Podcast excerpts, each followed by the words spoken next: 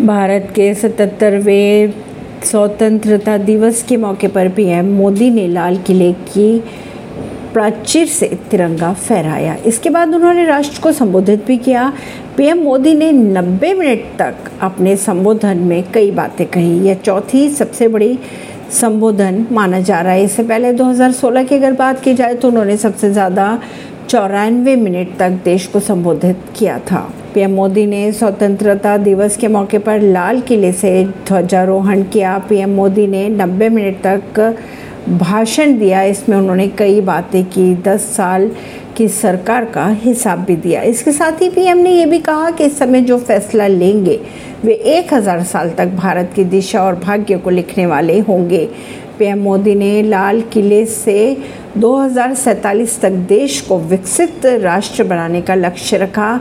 इतना ही नहीं, पीएम मोदी ने अपने संबोधन की शुरुआत में ही मणिपुर हिंसा का ज़िक्र कर दिया और राज्य में शांति स्थापित करने की अपील भी की।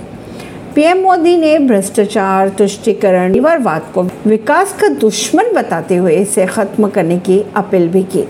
पीएम मोदी ने मणिपुर हिंसा को लेकर कहा कि वहाँ बेटियों और महिलाओं के सम्मान के साथ खिलवाड़ हुआ है। उन्होंने ये भी कहा कि कुछ दिनों से मणिपुर में शांति की खबरें भी आ रही हैं। ऐसी ही खबरों को जानने के लिए जुड़े रहिए जनता सरिश्ता पॉडकास्ट से। परवीन दिल्ली से।